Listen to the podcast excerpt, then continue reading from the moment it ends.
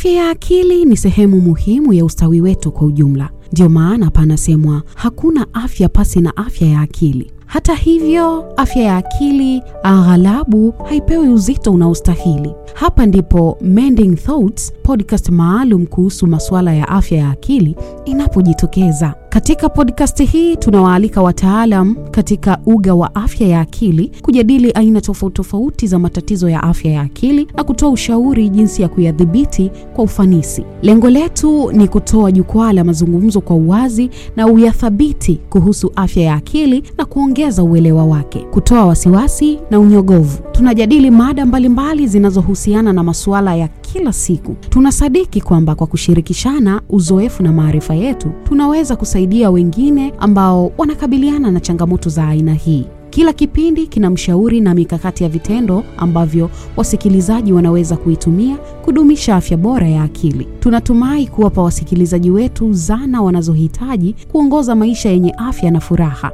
Iwe wewe ni mtu ambaye umekabiliana na changamoto ya afya ya akili hapo awali au tu una nia ya kujifunza zaidi kuhusu mada hii muhimu, tunakuomba uwe nasi katika Mending Thoughts. Hebu tuanze mazungumzo na kufanya kazi kwa pamoja kuvunja unyanyapaa kuhusu afya ya akili.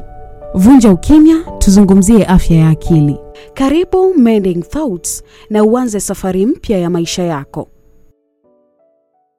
Mending Thoughts imedhaminiwa na Lupakisyo Mwakipiti Foundation.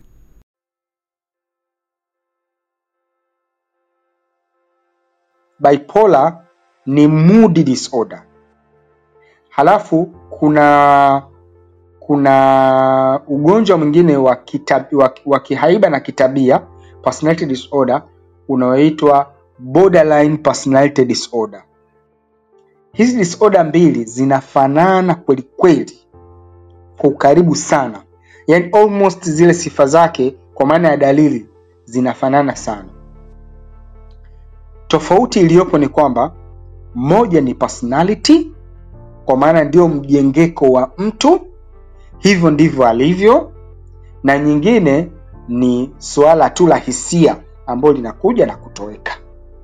Kwa hiyo uh, mara nyingi sana imetokezea hata kwa wataalamu wenyewe, na ndio maana unakuta kwenye kwenye diagnosis wataalamu wa afya na magonjwa ya akili huwa hawakimbilii zaidi kwenye diagnosis the first time, kwamba ukienda kutana naye mara ya kwanza atakusikiliza kisha atakupa provision diagnosis, kwa maana yani, kwa mfano atasema hmm, kwa hili hii nadhani itakuwa ni bipolar, bipolar mania au bipolar depression.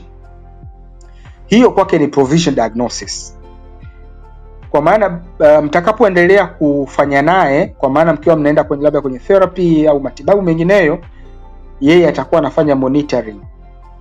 Anapoendelea kufanya monitoring, atakuja na clinical diagnosis. Anapofanya provision diagnosis, huwa pia anakuwa na differential diagnosis kwamba hii ni bipolar, lakini kama sio bipolar itakuwa ni borderline, itakuwa ni uh, major depressive disorder itakuwa ni mood disruptive disorder, itakuwa ni hiki, itakuwa ni anaweza akawa na differential nyingi tu, na hizi differential ni kwamba zinawekwa kwa sababu vigezo vinakuwa havijatimia. Yaani mtu anaposema kwamba huyu ana bipolar, maanake ameangalia vigezo vimetimia, dalili zote zimetimia, imetokea within a week, kwa hiyo ina qualify kuwa bipolar. Lakini kuna factors zingine zinaweza kuharibu hiyo bipolar ikawa sio bipolar, kitu kingine ndio maana kuna kopo na differential diagnosis. Hizi differential diagnosis ni kwa sababu unapoendelea na matibabu unakuwa unazizingatia kwamba nilijua najua ni bipolar, lakini kuna hiki kuna hiki kuna hiki.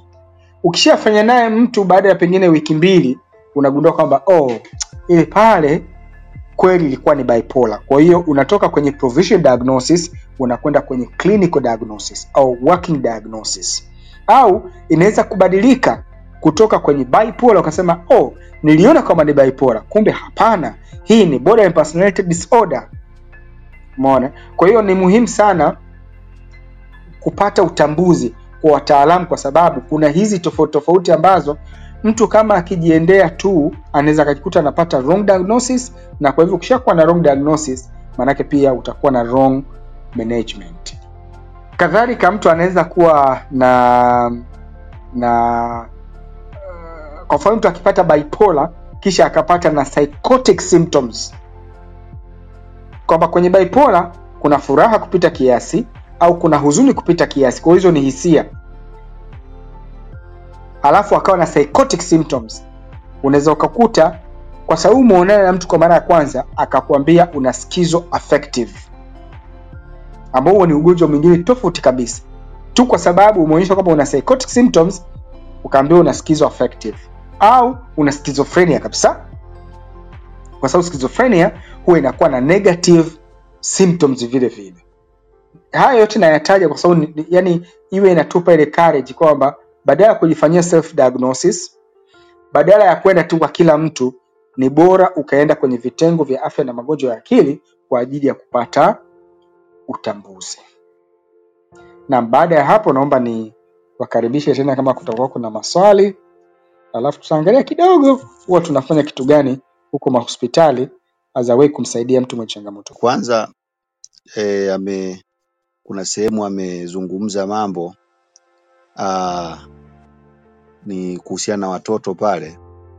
Kwa kweli inahitajika elimu kubwa sana, na vipindi hivi ni vipindi vizuri sana, kama tutakuwa wenye kuvifuatilia, vinaweza vikawabadilisha Watanzania wengi, kwa sababu wengi wetu hatuja hatuna zile elimu za kutosha e, kwa hivyo tukikutana hapa tunaelezana hivi, unagundua vitu e, mfano ulizungumza kwenye habari ya watoto kuhusiana na kunyonya kwa watoto e, hajapata maziwa mazuri na nini, wengine wananyonya pengine maziwa ya wanyama kama ya ng'ombe, kwao wanaonekana kuna vitu pia wanavikosa, kwa inaweza ikaleta pengine athari kwa baadaye.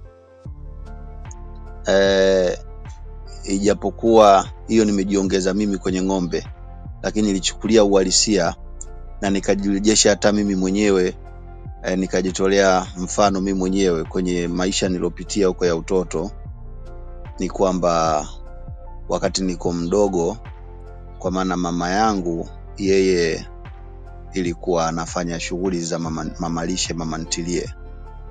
Kwa hivyo mimi niko kidogo kabisa bado nanyonya, kwa maana alikuwa wakati mwingine hawezi kunibeba mimi aka, akaenda naye kwenye shughuli zangu.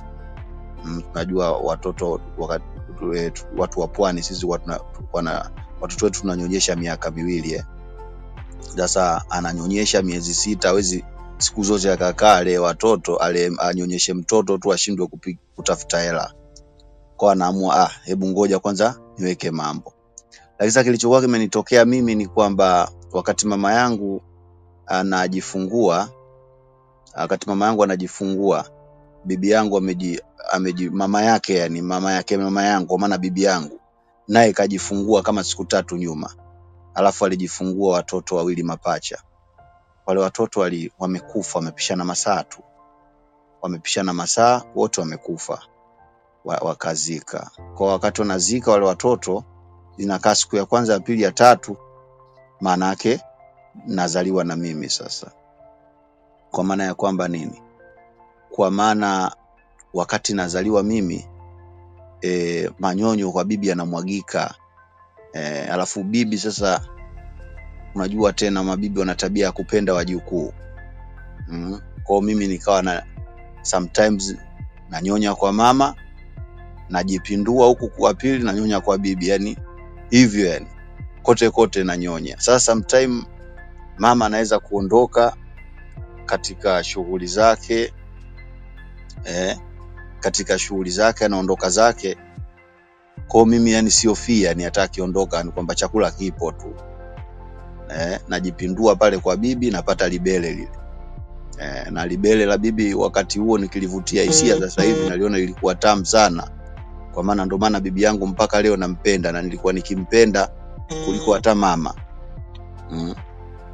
Sasa ndo nauliza kwamba ina maana katika situation kama hiyo niliyopitia mimi yanaweza yakanitokea ya majambo yaliyozungumzwa hapa ama nini, sababu e, nimenyonya kitu ambacho sio changu alafu pili ya kwamba ya kwamba wale wa- waliotakiwa kunyonya wote wamekalu, yaani wamekufa. Mi nimenyonya pale maziwa, nimelisi maziwa ya watu mm. Kwa maana mi bibi alikuwa namwita mama kabisa, yani ilifikia hatua mama namwita dada, yani ma, mama sasa hata aondoke zake, mi sina mpango naye, yani mi niko zangu kwa bibi, tunaning'inia mzee, napiga zangu libele na bibi alikuwa na mitungi mimoja ya gesi ya hatari. Mi nimekuwa nimeiona ile mitungi, kwa hivyo maana kwa wakati huo ilikuwa ni hatari, mina nadhari fili yake bandari. Sasa e, baada ya kunijibu hilo daktari katika hayo e, nataka niulize kwa wale watu pia wenye furaha. Kuna watu wana furaha zile zilizopitiliza sana, wakiwa na furaha wanajikuta wanatokwa na machozi, au wengine hupata hali ya mapigo ya moyo kwenda mbio. Lakini pia nimeshuhudia katika watoto, zina sio watoto, tuna baadhi ya wanawake wakifikwa na furaha sana, wanabanwa na tumbo la haja, yaani wanabanwa kabisa, wanajisikia kabisa anataka kunya mtu, na ile furaha ili ipoe, labda mpaka akanye huyo, ndo furaha yake inapumzika, yaani inapungua pungua. Sasa sasa ni kwamba watu wa namna hii inakuwaje wenye furaha hizo kwamba furaha zao hazipoi mpaka waende kunya? Hawa wana matatizo gani? Umeona bwana.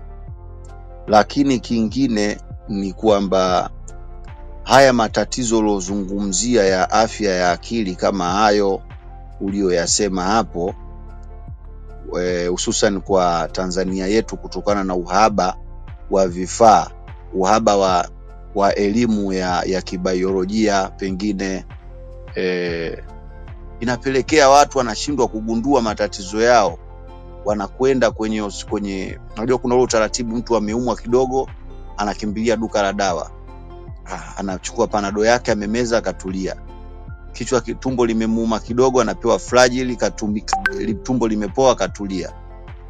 Kwa hiyo kuna ule utaratibu kwamba na ukienda kwenye maduka ya madawa wanaona sasa mtaji umekuja, fursa, watu wanataka sasa wapate kwao, watakukusanyia pale madonge mawili matatu, uende ukatumie. Mwisho wa siku unajitibu vitu ambavyo sio tatizo lako. Unakuta mwili umeuchosha, mwili ushachoka, mpaka unakuja kugundua kwamba una matatizo, mwili umechoka. Na hizo hospitali zinazoweza zikagundua hayo matatizo ni very expensive. Utataka kumpeleka mtoto yani wewe mwenyewe au mtoto unampeleka kwenye hizo hospitali kubwa za kuchunguza vipimo kama hizo Aga Khan au Ocean Road na kadhalika. Ukimpeleka huko, vipimo ukiviona ni balaa, gharama yake ni kubwa sana. Labda pengine sasa hivi sasa hivi baada ya kutoka hizi elimu za bima, kukata bima na nini, ndo kuna unafuu, lakini huko tulikotoka e, na elimu zenyewe na mambo yenyewe ya bima, Watanzania wengi sisi na kwa kwetu kushoto, yani e, yani watu walitakiwa kuelimishwa sana kwenye upande wa bima. Kwa hivyo e, na imani bado katika elimu ya bima watu bado haijawafikia. Kwa hiyo unajikuta watu wanashindwa e, kutokana na ugharama na nini, wanachemka matibabu wana, wana, wana matatizo ambayo wanaotakiwa kutibiwa sio matatizo yao, lakini wanakuta mwili usha- ushajichosha ushachoka na madawa makubwa makubwa, mwisho wake ndo anakuja kugundulika kumbe ana kitu kidogo tu kilicholichokisema sijui kituma ama kiji, ki, ki, pengine ki, ubongo umepata stress ama na nini, kumbe ni swala la kuti- la kutibu stress tu kidogo tu akae sawa, lakini ametumia gharama kubwa, ametumia muda mrefu, mwili kauchosha, akatumia madawa makali. Mm. A, na la mwisho, sisi watu wa pwani mm, sisi watu wa pwani tuna tuna tabia kidogo ya ya kuangaliziwa mambo, jambo likiwa lijakaa vizuri eh, unakwenda kuliangalia kidogo, unakwenda kwa mzee Mtobole Mabwengo, ukienda kwa bwana Mtopea, Mtopea anakwambia hapana shida, anakuangalia kidogo, anachukua kibao chake, anachorachora mambo pale, watu wanakuangalia, wakiku, wakikuangalia pale, unaona kabisa kuna jini subiani limekaa mbele yako. Sasa hili jini subiani ndo linalokuletea mambo yote. Kwa hivyo unaambiwa sasa kuna dawa fulani, dawa fulani na dawa zingine kiongozi kuna dawa chungu, unakula dawa chungu. Yuko mgonjwa alienda kwa mtaalamu, kala dawa chungu, hata pombe na afadhali. Mgonjwa kalewa, mgonjwa amelewa, anaanza kumtukana mganga, matusi ya nguoni. Mganga anashangaa vipi, kumbe madawa makali, mtu amepewa dawa chungu mm. Sasa haya mambo ya kuangalizia wakati mwingine nayo yana yana yanaweza yakaathiri kwa, kwa namna gani? Na je, una una habari kuwa kuna wengine ni wana majini cheketu na majini maiti, na kuna watoto wao wakikamatwa na na hao jini subiani. Kuna jini anaitwa subiani, ana tabia ya kuwakamata watoto eh. Hili unalizungumziaje? Asante, ni hayo tu. Asante sana Kigu, usije ukasababisha nikafanyia diagnosis sasa. Maanake umezungumza kama mambo kama mia hivi, lakini nakujua tu wa pwani pengine ndio mko hivyo. Lakini tunashukuru kwa konsani yako kuhusiana na wazazi kunyonyesha, yote haya katika nani, katika mambo muhimu. Inapokuja kwenye ishu ya majini, mashetani, nini, kabla hatuja rule out ni kitu gani, basi lazima tupate opinion pia ya upande mwingine, ili tusije tukamwacha mtu anateseka tukidhani kwamba ni majini, kumbe tayari mtu anapata changamoto nyingine.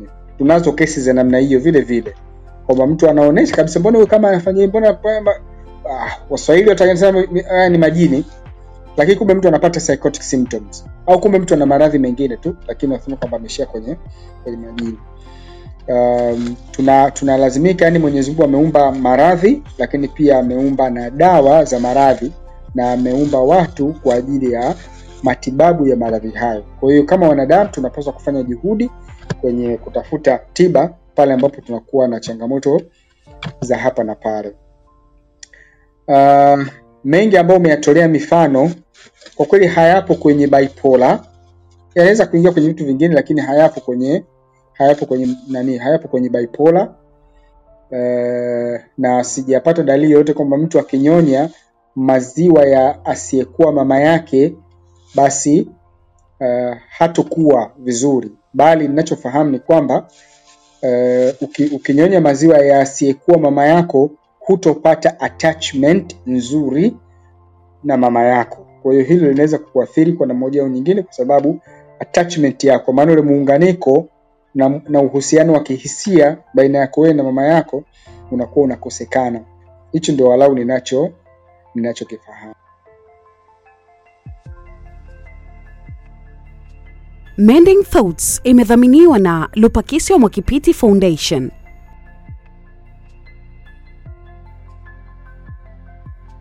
na labda nirudi nyuma kidogo kwamba tunapozungumzia suala la watoto na uangalizi wa watoto eh, na kutoa neglect watoto na kuwapa mahitaji yao ya kihisia ni kwa sababu ya kuepuka kile ambacho kinaweza kuja kutokea huku mbele. Alichokizungumza Kigu kwa mfano, anasema kwa sasa hivi yeye anajihisi kwamba yuko karibu zaidi na bibi yake kuliko alivyokuwa karibu zaidi na mama yake. Hilo linawezekana. Kwa hiyo attachment yake, muunganiko wa kihisia baina yake yeye na mama yake unakosekana. Unakosekana kwa sababu aliyemnyonyesha sio mama, au mama alimnyonyesha kidogo tu, alafu bibi aka take over akaendelea kumnyonyesha. Umeona? Lakini sasa kwenye attachment ziko za namna mbili kubwa. Kuna safe attachment na kuna unsafe attachment. Kuna attachment ambazo ziko salama na kuna attachment ambazo haziko salama. Kama utamchukua Kigu wa miaka miwili, mwaka mmoja na nusu, yaani hawezi kumstaajabia mama yake, kwamba mama akija yule pale, Kigu hata hana habari na mama yake. Tutamtolea Kigu mfano kwa sababu yeye mwenyewe ametaja, kwa hiyo ameamua kuji, kuji, ku ku- taarifa zake, lakini yeye ni mwakilishi tu wa watu wengine ambao wamepita kwenye hali namna hiyo, kwamba uh, Kigu akimwona mama yake anatoka sokoni hawezi kum, hawezi kumshangilia, hawezi kumkimbilia. Ina maana pale amepoteza attachment na mama yake. Lakini akija bibi anafurahi sana eh, anakuwa yuko very much excited. Uh, jingine ambalo linaweza kutokezea hapo ni kwamba kunakuwepo na unsafe attachment kwa sababu anaweza akatokea mtu mwingine yoyote tu akamchukua Kigu akaondoka naye, na wala Kigu asione kwamba kuna tatizo lolote. Ukubwani, watu ambao wanakuwa na unsafe attachment waweza kukuta kwamba wanakuwa ni warahisi sana kushare mambo yao na watu wa nje kuliko watu wa familia yake. Ha? Kwa hiyo anaweza akawa anazungumza na rafiki zake au anaweza kuzungumza na watu wengine, lakini hawezi kuzungumza mambo yale yale na ndugu zake au na mama yake au na baba yake. Kwa nini? Kwa sababu kulikuwa na very unsafe attachment. Kwa hiyo ni kweli kwamba mtu anapokuwa na very poor attachment au muunganiko wa hisia baina yake yeye na mzazi wake, kama sio mzuri, basi huku ukubwani pia unaweza kumpelekea akapata changamoto ya mahusiano na watu wengine, na hasa wale ambao labda mahusiano ya kindoa au mahusiano mengine ambayo yanaweza kupelekea urasmi. Ni, ni wajibu wa kila mmoja wetu, kama ambavyo unachukua juhudi ya kufanya checkup ya afya yako ya mwili, fanya juhudi hivyo hivyo pia kufanya afya yako ya akili. Bahati nzuri kufanya checkup ya afya ya akili haichukui hata nusu saa. Yaani mtu ukikaa naye kuna vijikwesionea vichache tu ambavyo anaweza akakupa akajua kwamba oh, kwa sasa hivi kuna hiki au kuna hiki. Umeona? Kwa mfano kuna status evaluation, mtu anaweza akafanya hivi, yani just like 10 minutes, mtu akishajijua kwamba okay, sina 1 2 3 4 so I'm good to go. Lakini kuna mtu mwingine ukimfanyia tu, yani kwa mfano uh, katika kipindi labda cha wiki moja, hasira yako 0 to 10 unajiweka wapi? Anakwambia tano. Unajua okay, something is not okay hapa, kwa maana na hamaki haraka. Kwa mfano usingizi, katika kipindi cha wiki moja iliyopita, usingizi wako uko namna gani? 0 to 10 anakwambia labda 5.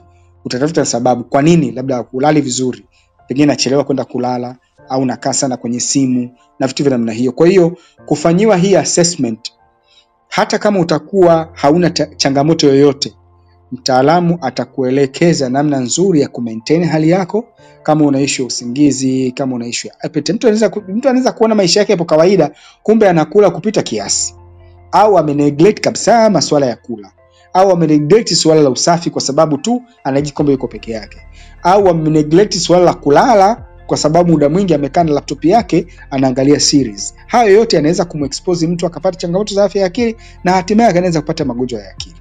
Umeona? Kwa hiyo kufanya kufanya nani mental status evaluation nadhani ni jambo ambalo kila mmoja kwa, kwa, kwa, kwa nafasi yake anatakiwa alipe umuhimu, yani, kama ambavyo unapa una, unapo umuhimu kwenye afya yako ya mwili, na kama tunavyosema mara kwa mara, hakuna afya bila afya ya akili. Unaweza kuwa na kila kitu kwenye maisha yako afya yako ya mwili ni nzuri kabisa, huumwi hata kidole, lakini kama afya yako ya akili imelegalega, unakosa kila kitu. Kwa hiyo tunahamasishana pia, na mimi nawaambia mara kwa mara kwa watu ambao wanataka kwenda kuingia labda kwenye ndoa na mahusiano, vitu namna hiyo, kabla hujaamua kusema yes kwa mwenzako, wewe mwanamke hujaamua kusema yes, wewe mwanaume hujaamua kusema yes, kabla hujatamka neno hilo, hakikisha mmefanya mental status evaluation tena critical, ili ya kujua kwamba huyu mwenzangu ana any of the personality disorders, kwa sababu changamoto nyingi zinazotoka kwenye nani, zinazotoka kwenye mafamilia yetu haya utakuta zinatokana tu na personality disorders. Ha? Mimi uh, hata sasa hivi kwamba nikiwa nazungumza na watu, kikubwa ninachohamasisha, angalia background ya huyu mtu, utoto wake ameupitisha vipi kwa sababu utoto, utoto mtu alivyoupitisha, yani can tell you everything. Hata kama utamwona mtu yuko very successful, lakini kama utoto wake hajaupitisha vizuri, baba hajulikani uko wapi, au mama hajulikani uko wapi, au sijui kumetokea kitu hiki, kumetokea kitu kile, yani hizo rapsha rapsha zimetokana namna hiyo, mtoto ametengwa, amekuwa neglected. Achi, achi, achi, achilia mbali masuala kwamba mtu amefiwa akiwa ni mtoto au kumetokea hiki na kile, vile ambavyo ni vitu common vinajulikana, lakini vile ambavyo watu wameacha kuteki wajibu wao. Huyu mtu mara nyingi anaweza akawa yuko very smart kazini, very smart kwenye hili, lakini utakuta communication yake iko very poor. Ukija kwenye mahusiano yake yuko very poor, yani yuko fragile, ni mtu yuko very aggressive. Nasema kabla mtu hujaingia kwenye ndoa, nendeni mkafanye personality test, nendeni mkafanye mental stress evaluation, ili mjue kwamba kama nimeamua kusema yes kwa huyu mtu najua ana changamoto moja mbili tatu. Lakini kuna nyingine utaambiwa straight tu kwamba mm, kwa hili hamtawezana. Au kwa hili itabidi wewe uishi kinondoni mwenzako aishi huko mbagala. Alafu mtakuwa mnakutana tu kama washikaji basi. Namna hiyo. Yeah, so labda kuanza na hilo eh, kusikia sauti ambayo watu wengine hawasikii ni inaitwa ni psychotic symptoms ni psychotic symptom. Na inaweza ikawa ni kusikia kuona eh, kupata ladha au kupata harufu au kupata sensation kwenye ngozi. Kwamba mtu anaweza akahisi vitu vinamtembelea. Hizi zote ziko katika psychotic symptoms. Pia inaweza ikawa ni kwa upande wa delusion maana hizo ni katika hallucination. Kwa, upande wa delusion na vitu vya namna hiyo. Lakini at the same time tufahamu kwamba mtu anaweza akapata hizi aina za psychotic symptoms kumbe ana tatizo jingine la, la, la nini la, la sikio. Yani anaweza akawa na physical illness. Alafu hajaweza kugundua kwamba ana physical illness. Matokeo yake inakuja kama vile anasikia sauti kali sana. Kumbe ana physical illness. Kwa hiyo kabla ya kuconclude kwamba ana psychotic symptoms ni vizuri akafanya vipimo akaenda kwa watu wa ent akafanya vipimo ili kujiridhisha. Kama hilo tatizo hana basi ataona na wataalamu wa afya ya akili ajue kwamba hii ni psychotic kwa maana ni hallucination auditory hallucination or what. Kwenye kwenye auditory hallucination kuna hiyo buzzing kwamba mtu anaweza kusikia sauti kali kiasi akashindwa kuihimili. Inaweza ikawa ni sauti kwamba mtu anazungumza inaweza ikawa ni sauti kwamba inamsemesha inaweza ikawa ni sauti ambazo zinajisemesha zenyewe au inaweza kumwamrisha kufanya kitu fulani. Au akapata buzzing kwa maana zzz, au akasikia sauti "Kwaa!" screaming kind of sound. Umeona? Kwa hiyo kabla ya kusema kwamba this is psychotic symptoms na shauri anaweza kumwona watu wa ent kwa maana masikio macho na koo oh, sorry hawa ni nani ni, ni macho pua na koo not, wa nani not wa ent watu ambao wanahusika masuala ya masiki, wa masikio. Awaone watu wa masikio then wata rule out kwamba ana tatizo lolote kabla ya kuja kwenye psychotic symptoms. Nadhani hilo nimeeleweka nime, nime, nimeeleweka. kwa sababu mara nyingi unapokuja kwenye masuala haya ya afya ya akili huwa tuna rule out physical symptoms na physical illnesses kwanza kabla ya kwenda kwenye magonjwa ya akili. Kwa hiyo kabla ya kuanza kuingia kwenye magonjwa ya akili ningeshauri aende akafanya vipimo kwa ajili ya masikio yake ili kuona kama kuna changamoto yoyote. Kuna watu wengine mtu anaweza kutambia "Ah, ana uvimbe sijui kitu gani. Mtu mwingine atakwambia sijui kuna mshipa gani sijui damu yake imeganda. Kwa hiyo huenda akahitajika kufanya vipimo vya hapa na pale kwa ajili ya kurule out kama kuna any physical illness kabla ya kuconclude kwamba this is psychotic symptoms. Kama ni psychotic symptoms maanake atapewa dawa na itakwisha. Kwa ndugu yetu huyu amezungumzia habari ya kuchelewa wanapo, wakati anapoyaendea mambo yake. Hiyo ni procrastination. Kama nitakuwa nimekupata nime, nime, nimekupata vizuri. Kwamba kuna watu ambao wana tabia ya kuahirisha kuahirisha. Yaani mtu anataka kutoka sasa hivi aende pahali lakini atajizungusha kaingia mlango huu katoka mlango huu kaingia mlango huu katoka mlango huu kashika hiki kashika kile mpaka anachelewa. Kuna watu wana tabia hiyo na hiyo tunasema ni kuprocrastinate na ni miongoni mwa hiyo sio ugonjwa wa akili lakini ni miongoni mwa dalili za baadhi ya changamoto za za afya ya akili. Huyu mtu yeye anachohitaji ni ni training na training kwenye some of the skills. Kwa mfano kwenye planning, yani kwenye planning skills zake mtu awe na utaratibu wa kujiwekea to do list ili avione vitu vyake mapema na kujiwekea time kwa maana time management ni miongoni mwa vitu ambavyo anatakiwa ajifunze lakini hazihusiani moja kwa moja na swala la afya ya akili. Ama swala la um, uh, anasema anataka kufanya kitu lakini yani kwa mfano kamimina kitu kijae. Yani wakati mwingine anajua kwamba hapa ndio ukomo lakini nataka ajaze. Hiyo ni obsession na pengine huyu mtu anaweza akawa na vitu vingine. Hilo analiona ni mojawapo ambao tunasema ni OCD obsessive compulsive disorder kwa maana hawezi kuacha lazima ijae. Sasa ili kujua kwamba ni OCD huwa tunajiuliza kama usipofanya hivyo unajisikiaje?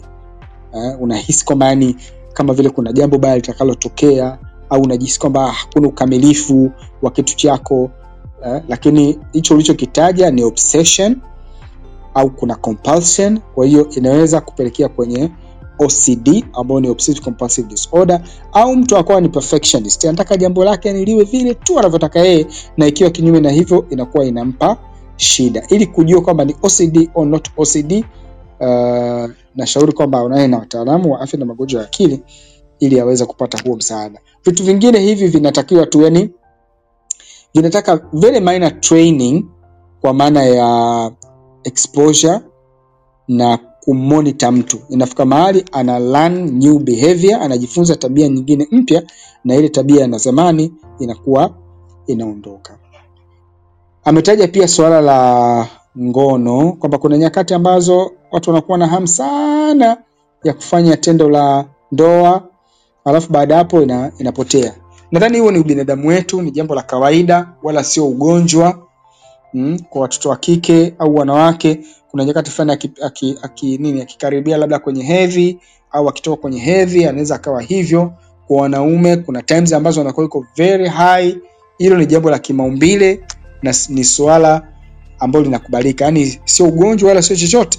Hivyo ndivyo Mungu alivyotuumba. Kwa hiyo si kitu ambacho mtu utapambana nacho. Ama kuhusiana na hypomania na uhusiano wake na utajiri, kwa kweli, kwa kadri ninavyofahamu, yani hakuna uhusiano kabisa wa mtu kuwa na hypomania na utajiri. Sijawahi kuona mahali popote. Eh, hayo uh, nadhani ni mambo tu ya koridoni, wala hakuna uhusiano wowote. Ama kuhofia eneo kwamba uh, nataka kwenda Mlimani City alafu naanza kujishtukia. Hapo kuna vitu kama viwili vitatu. Moja, kuna kile unachojizungumzisha wewe ambacho tunasema negative self talk. Unajua kila mmoja, yani hata ukikaa peke yako, kuna ile inner dialogue, wewe na nafsi yako mnazungumz, mnazungumzishana kwenye kichwa chako. Sasa unapoanza kuwa na negative self talk kuhusiana na Mlimani City eh, na wewe unajiweka mtu wa mwisho, una compare upande mmoja, una upande mwingine. Kwa maana ukifanya comparison, kwa maana kujilinganisha, unaona kuna watu tu fulani ambao wana deserve, wanastahiki, wanastahili kuwepo pale Mlimani City, na ukiangalia kwa upande mwingine unaona kwamba ah, mi ni nani bwana, niende nikakae pale Mlimani City. Kwa hiyo wewe una, unajiput down na watu wengine una. Hapo kuna tatizo moja tu ambayo tunasema una au una low self esteem. Kule kujiamini kwako kunakuwa kuko very poor. Inawezekana ulikuwa damaged zamani huko, sasa hivi ni inajitokeza tu, lakini hiyo ni ushahidi kwamba your self esteem na iko very low. Kwa hivyo unatakiwa ufanye juhudi ya kujizoesha kwenda, lakini pia ukasema kitu kingine, mtu akisha kwenda pale anaona ah, kumbe ni tofauti na vile nilikuwa nikifikiri. Na kwenye hili huwa tunasema hivi, kwenye jambo lolote ambalo unarif- unalifikiria negatively kwa sehemu kubwa ni uongo au lote ni uongo. Namna ya kuchallenge ni kujiuliza, hiki ninachokifikiria ni opinion zangu au ni fact? Ni opinion zangu au ni fact? Kama ni opinion, utaona sio moja, zinakuwa nyingi sana. Maanake fact kwa kawaida huwa inakuwa ni moja tu, lakini opinion zinakuwa ziko nyingi. Kwa hiyo kama ukishaona kwamba ni opinion, wewe jambo hilo achana nalo, jizungumzishe tofauti kwamba okay, hiki ninachokifikiri sio kitu cha kweli. Nitatoa mfano. Umeitwa na bosi wako, bwana, naomba tuonane saa kumi kabla ya hujaondoka. Pengine kakwambia saa mbili asubuhi. Unaanza kuwaza eh, nimefanya kitu gani? Imekuwaje? Yaani unaanza wewe mwenyewe kujifanyia self sabotage. Unakuwa na a lot of negative thoughts, unakuwa na a lot of negative inner dialogue. Umeona, hizo zitakuumiza, zinakudrain, unajihisi umechoka kabisa, yani kwa sababu kila unachokifikiria kwa negative, negative, negative, negative. Kwani nimefanya kitu gani? Kwani nimefanya kitu gani? Ikishafika hiyo saa kumi unakwenda akwambia okay, kuna safari nataka ukaniwakilishi yani tendo lisilozidi dakika moja, lakini limekutesha kwa masaa kumi. Kilichokutesa sio lile lilozungumzwa, kilichokutesa ni wewe ulivyoamua kulibeba lile jambo lako, kwa maana na negative self talk uliokuwa nayo ndiyo iliyokuumiza. Kwa hiyo mara nyingi anasema ikitokea hivyo wewe jiambie tu neno moja hiki ninachokifikiria sio sahihi wala hakipo hivi. Kwa sababu sijui hicho kinachotaka kuzungumzwa sijui bosi wangu ataniambia nini. So why am I interested kujibebesha hiyo mizigo mingine? Kwa hiyo negative self talk inatokana na very poor self esteem ndio maana utakuta mtu ana, ana, anaacha kufanya kitu fulani au anajishtukia kufanya kitu fulani na baadaye akifanya anaona ah, kumbe nilikuwa nakifikiria ni tofauti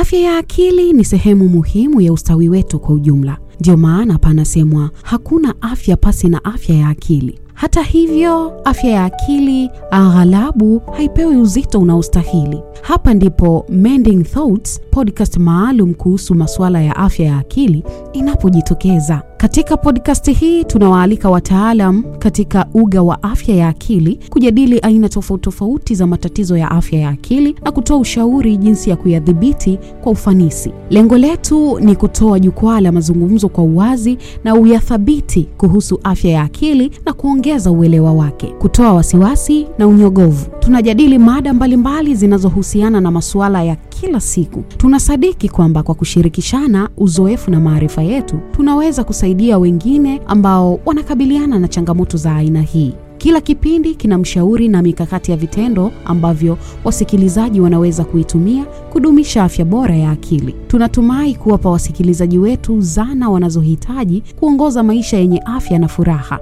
Iwe wewe ni mtu ambaye umekabiliana na changamoto ya afya ya akili hapo awali au tu una nia ya kujifunza zaidi kuhusu mada hii muhimu, tunakuomba uwe nasi katika Mending Thoughts. Hebu tuanze mazungumzo na kufanya kazi kwa pamoja kuvunja unyanyapaa kuhusu afya ya akili. Vunja ukimya, tuzungumzie afya ya akili. Karibu Mending Thoughts na uanze safari mpya ya maisha yako. Mending Thoughts imedhaminiwa na Lupakisyo Mwakipiti Foundation.